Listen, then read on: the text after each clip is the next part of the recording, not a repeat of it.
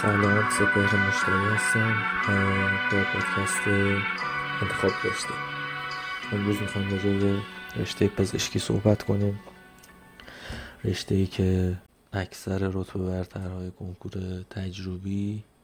این رشته رو برای ادامه تحصیل انتخاب میکنن. از بحث‌های بیهوده‌ای مثل اینکه چقدر درس خوندن لازمه، چه درصدایی لازمه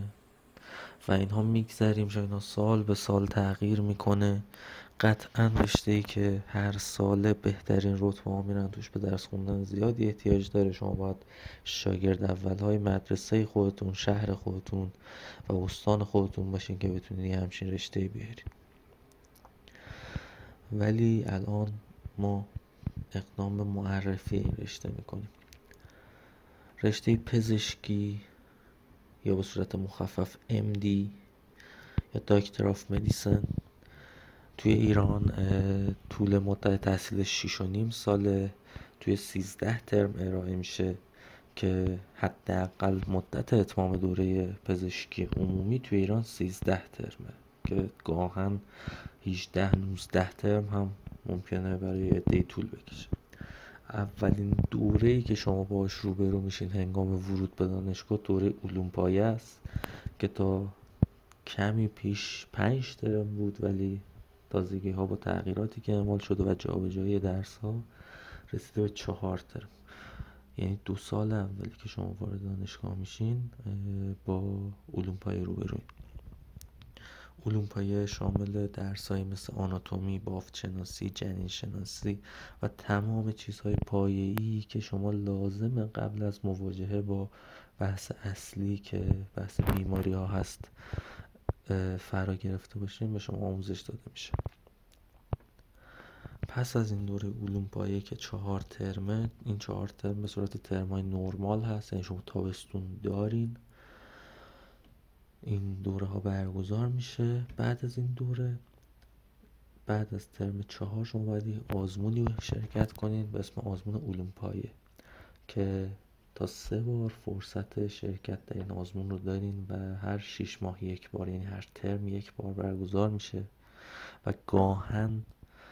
بعضی اوقات سه بار هم در سال برگزار میشه و هر کس فقط سه بار میتونه شرکت کنه. یعنی نهایتاً یک سال و نیم به خاطر این آزمون میتونه وقفه بیفته در تحصیل یک دانشجوی پزشکی و در صورت عدم قبولی مدرک معادل کاردانی بهداشت یا لیسانس بهداشت به دانشجو ارائه میشه. بعد از قبولی علوم پایه وارد دوره فیزیوپاتولوژی میشیم که در واقع آشنایی با بیماری ها هست. از اینجا به بعد وارد جای سخت پزشکی میشیم و در واقع از اینجا به بعد شما با هر دانشجوی پزشکی صحبت کنید از سختی رشته پزشکی و زیاد بودن بیماری ها به شما میگه و شما رو برحذر میداره از این رشته. از اینجا به بعد دیگه چیزی در واقع به عنوان تابستون دانشجوی پزشکی نداره. در تمام سال باید در دانشگاه حاضر باشه و تمام بیماری ها قد... یعنی تعداد زیادی از بیماری ها بهش آموزش داده میشه. بعد از این دوره که به دوره فیزیوپاتولوژی معروفه، وارد دوره میشیم به اسم پرانترنی یا کار آزمایی بالینی که در این دوره که از ترم هفت تا ده و به یک سال اول اون استیودنتی و به یک سال دومش اکسترنی میگن، در واقع دانشجو وارد محیط بیمارستانی و کشیک بالینی میشه و کم کم راه و رسم کار در بیمارستان رو یاد میگیره.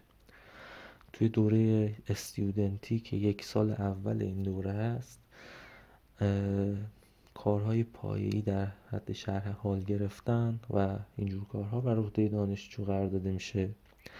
و کشیک ها فقط کشیک هایی هستن که توی طول روز هستن، نهایتاً کشیک ها تا ده شب ولی این قضیه از دوره اکسترنی که ترم نه شروع میشه فرق میکنه کاملا و شیفت شب اضافه میشه. در تمام این دوره از ترم هفت تا ده که دوره کارآموزی بالینیه، تقریبا دانشجو ماهی یک بخش میره و در هر بخش مثل جراحی، داخلی، اطفال به دیدن بیماری ها و بیمارهای اون بخش ها میپردازه و در هر ماه که سی روزه باید چیزی حدودش ده تا کشیک اونجا بگذر. بعد از این دوره یک آزمونی داره رشته پزشکی در ایران به اسم آزمون پرانترنی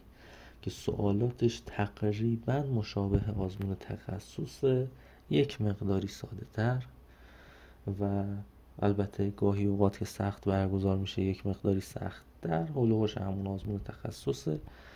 راجع به بیماری های مختلف، طرز برخورد با بیمار، طرز مقابله با بیماری ها و تمام این چیزهایی که بعد از علوم پایه آموخته شده به دانشجو سوالاتی مطرح میشه و تقریبا مثل علوم پایه هست. دانشجو حتما باید قبول شه تا به مرحله بعدی که انترنی یا کارورزی بالینی هست برسه. در مرحله انترنی که یک سال و نیم هست یا سه ترم، دانشجو رسما به عنوان یک پزشک وارد بیمارستان میشه، شیفت میده و دیگه خبری از کلاس ها نیست و فقط یک استاد به اسم که به عنوان اتنت شناخته میشه و متخصص پزشکی یا فوق تخصص پزشکی هست و مسئول بخش های مختلفه، گزارش کار و شرح حال بیماران رو از دانشجو میگیره و در واقع کار دانش پزشکی برای دانشجو به صورت واقعی از ترم یازده شروع میشه و اینجا دیگه واقعا تحت فشار و شرایط واقعی رشته پزشکی و کار در بیمارستان قرار میگیره دانشجو. شیفت های شب و دیگه تعداد شیفت بالا و چیزی به اسم مورنینگ که بعد از شیفت های شب توی صبح، اول صبح درخواست شرح حال توسط اساتید خواسته میشه از دانشجوها و تمامی اینها شرایط تحصیل رشته پزشکی است. بعد از این هم برای پسرهایی که مشمول دوره سربازی هستند باید تشریف ببرن سربازی که سربازیشون در قالب طرح خدمت دو سال باید برن به خدمت، در قالب طرح سربازی باید خدمات پزشکی انجام بدن برای قوای مسلح و خانم ها هم همینطور طرح رو دارن، باید این دوره رو بگذرونن. البته پسرها و دخترها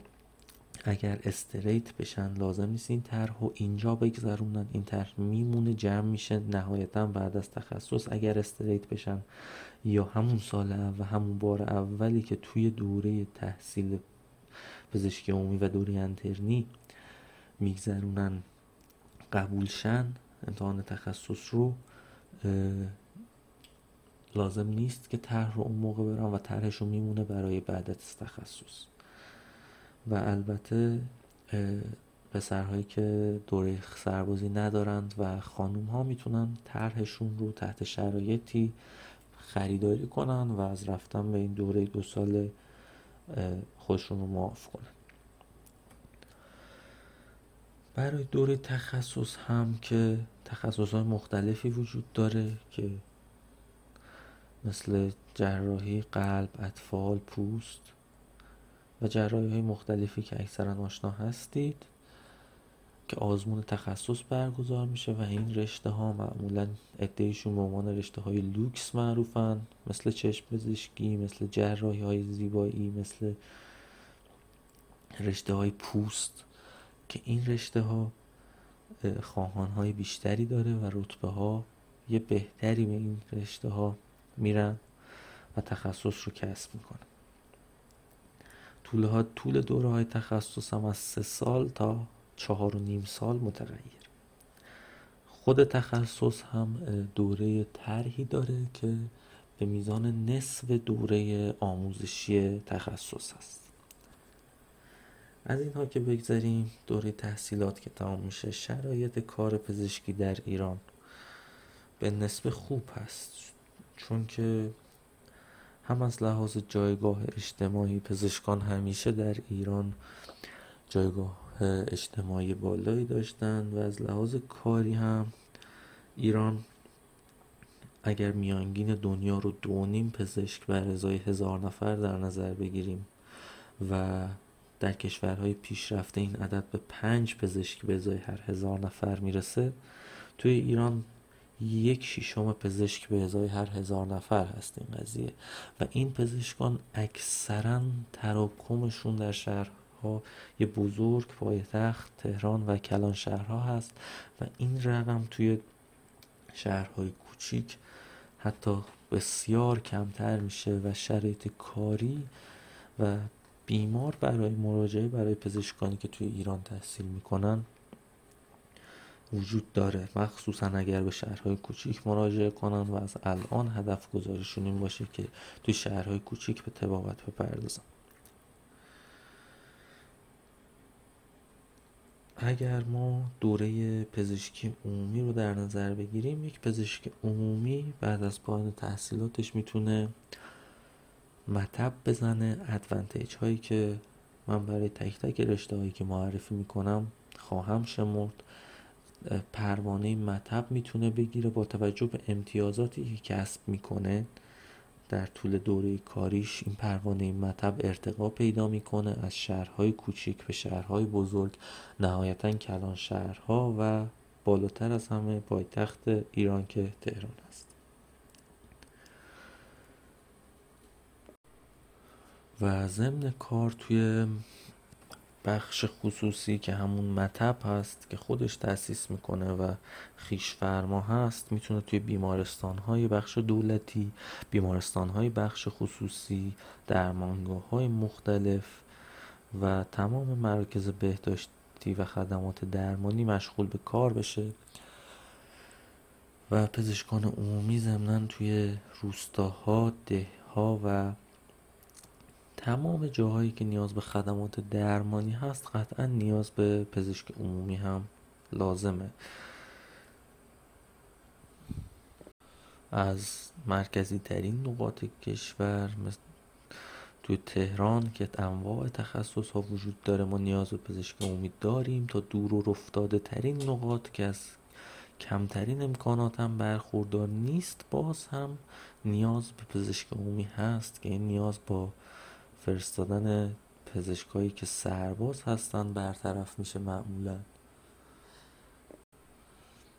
اما معمولا موقع انتخاب رشته چیزی که ذهن داوطلبان رو درگیر میکنه مقایسه این رشته با رشته های دندان پزشکی و داروسازی است. معمولا کسایی که این رشته رو میتونن بزنن و میتونن مجاز به انتخاب این رشته هستن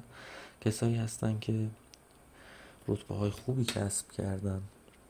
و معمولا سمت رشته های پیراپزشکی نمیرن. به هر حال توی هر حرفه‌ای ما یک کسایی رو داریم که رأس هرم قرار میگیرن لحاظ کاری. قطعا توی یک هواپیما خلبان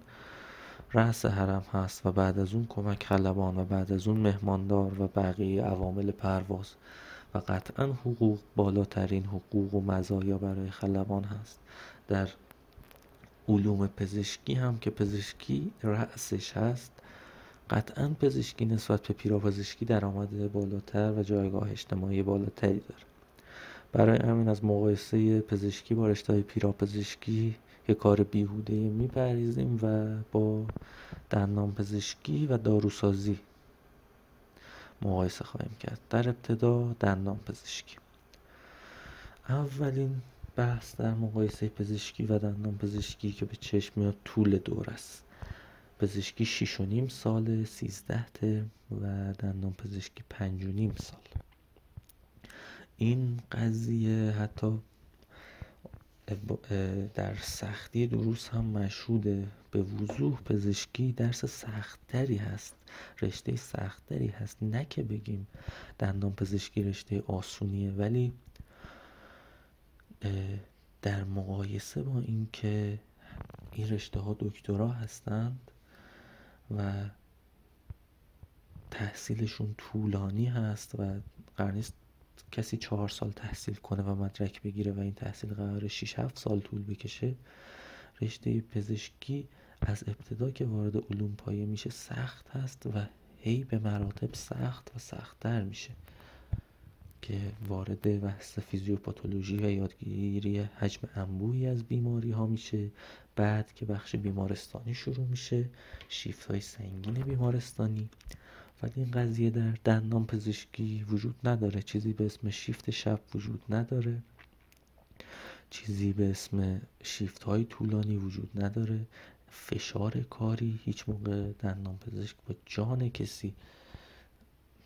در گیر و دار نیست. بله خونریزی وجود داره در دندان پزشکی، احتمال حتی مرگ بیمار زیر دست دندان پزشک هست، ولی هیچ موقع کسی که در حال از دست دادن جان خودشه نمیاد پیش دندان پزشک و اینها رو بیشتر در بیمارستان ها ما میبینیم. این قضیه باعث میشه که کسایی که استرس بالا رو میتونن تحمل کنن، فشار درسی بالا تو دوره دانشجویی، کمخوابی ها، خواب نامنظم و اینها رو میتونن تحمل کنن، بهشون پیشنهاد شه که به سمت رشته پزشکی برن. البته این قضیه توی تخصص ها هم صدق میکنه و در مقایسه تخصص های پزشکی و دندان پزشکی چه در دوره تحصیلی و چه در دوره کاری رشته های پزشکی بسیار سخت تر هم، چه از لحاظ درسی، چه از لحاظ کاری و چه از لحاظ شیفت هایی که در رشته پزشکی توی بیمارستان داده میشه. و به هیچ عنوان این رشته به کسی که توانایی یا این رو در خودش نمیبینه که شیفت های طولانی بده، درس های سنگین، حتی شب بیداری برای درس خوندن های سنگین رو تحمل کنه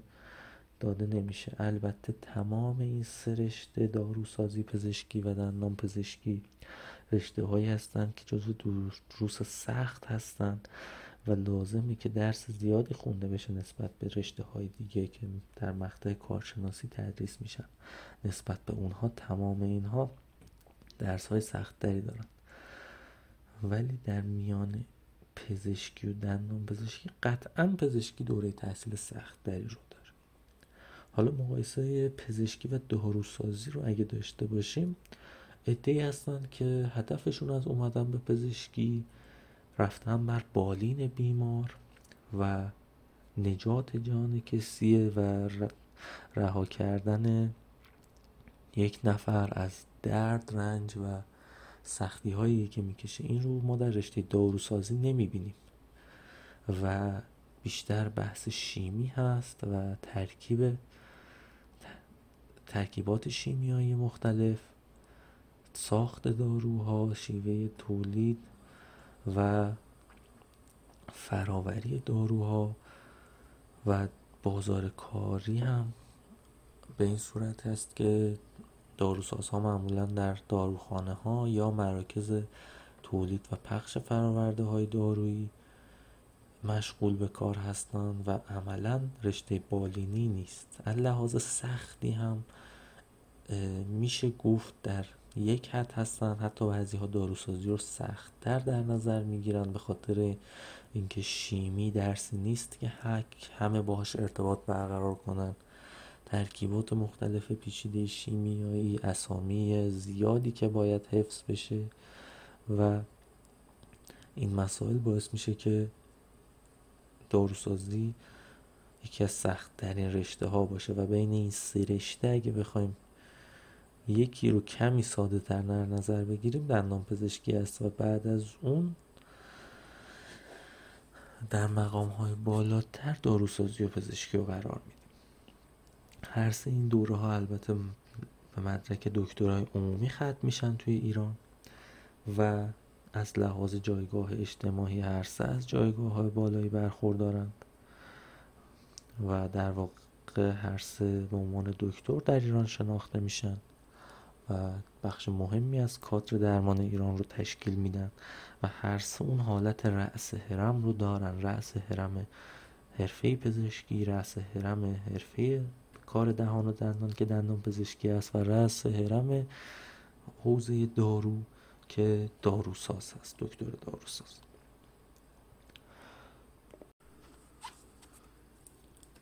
درباره بحث مهاجرت پزشکان، به علت اینکه در تمامی کشورهای پیشرفته سن جمعیت در حال پیر شدن و بالا رفتن هست، احتیاج به نیروهای خدماتی و کسانی که اقدامات درمانی و خدمات درمانی رو انجام میدن رو به افزایشه و راجع به مهاجرت مخصوصا برای پزشکان جوان به اروپا و کشورهای حوزه اسکاندیناوی و کشورهای حتی حوزه خلیج فارس کار راحتی هست و به راحتی این کشورها پذیرش خواهند کرد، چه در دوره پزشکی عمومی و چه پزشکان متخصص رو پذیرش میکنند با درآمدهای بسیار خوب. درباره زندگی یک پزشک اگر ما بخوایم صحبت کنیم، زندگی یک پزشک در واقع یک پزشک باید با این کنار بیاد که نمیتونه محدود باشه به یک مطب، معمولا اینطور هست و باید کارهای بیمارستانی، درمانگاهی و در واقع کارهایی که شیفتی هستن انجام بده و تقریبا در تمام عمر باید با این قضیه کنار میاد که بعضی شبها باید کار کنه و نخوابه مثل تمامی مردم و این قضیه در رشته پزشکی وجود داره، ولی در دست دیگر با این سختی کار و تمام اینها در مقابل درآمد خوبی هم معمولا پزشکان توی ایران دارن. حتی پزشکان عمومی معمولا نسبت به عرف جامعه و میانگین جامعه درآمدهای بهتری رو دارن. درسته معمولا در مقایسه با کشورهای دیگه پزشکان عمومی و حتی پزشکان متخصص ایران ناراضی هستن و در ازای همین تخصص ها در خارج از ایران مبالغ بسیار بالاتری به عنوان دستمزد پیشنهاد میشه به اونها و معمولا خب خیلی ها شرایط ترک کشور رو ندارن، ولی در مقایسه با میانگین جامعه معمولا پزشکان درآمد بهتری رو دارن و در مقابل سختی هایی رو داره که باید به جان بخره. در مورد ادامه تحصیل پزشکی، پزشکی انقدر علم وسیع هست که پس از دوره پزشکی دوره تخصص، فوق تخصص و حتی دو بر بعضی از رشته ها دوره های فوق فوق تخصصی وجود داره و یک رشته ای هست که در واقع انتها نداره و هر روز با پای جدیدی در این علم گشوده میشه. مبدأ و مرکز و منشأ تولید علم در علم پزشکی کشور ایالات متحده آمریکاست. اکثر رفرنس ها برای این کشور هستند و اکثر دانشگاه های بنام و معتبر و نامبروان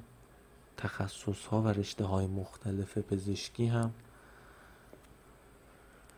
توی ایالات متحده قرار دارن. از بقیه کشورهایی که میتونیم نام ببریم که پیشرو هستن در علم پزشکی میشه به آلمان، فرانسه و بریتانیا اشاره کرد. ایران هم در زمینه علم پزشکی جایگاه نسبتا خوبی رو هم در آسیا هم در دنیا داره و توی خاورمیانه تقریبا میشه گفت که رتبه اول رو داره لحاظ علمی و توی آسیا هم جزو چند کشور برتر هست.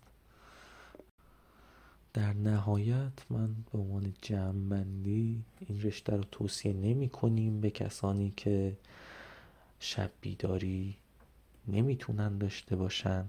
درس خوندن های سخت نمیتونن داشته باشن، از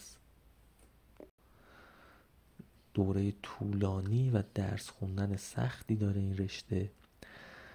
کار مداوم شیفتی و برنامه نامنظم کاری براشون اذیت کننده است.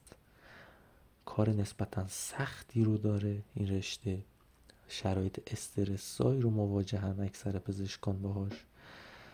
شرایط مواجهه با خون رو داره، با بیمار در حال دست و پنجه کردن با مرگ وجود داره در این رشته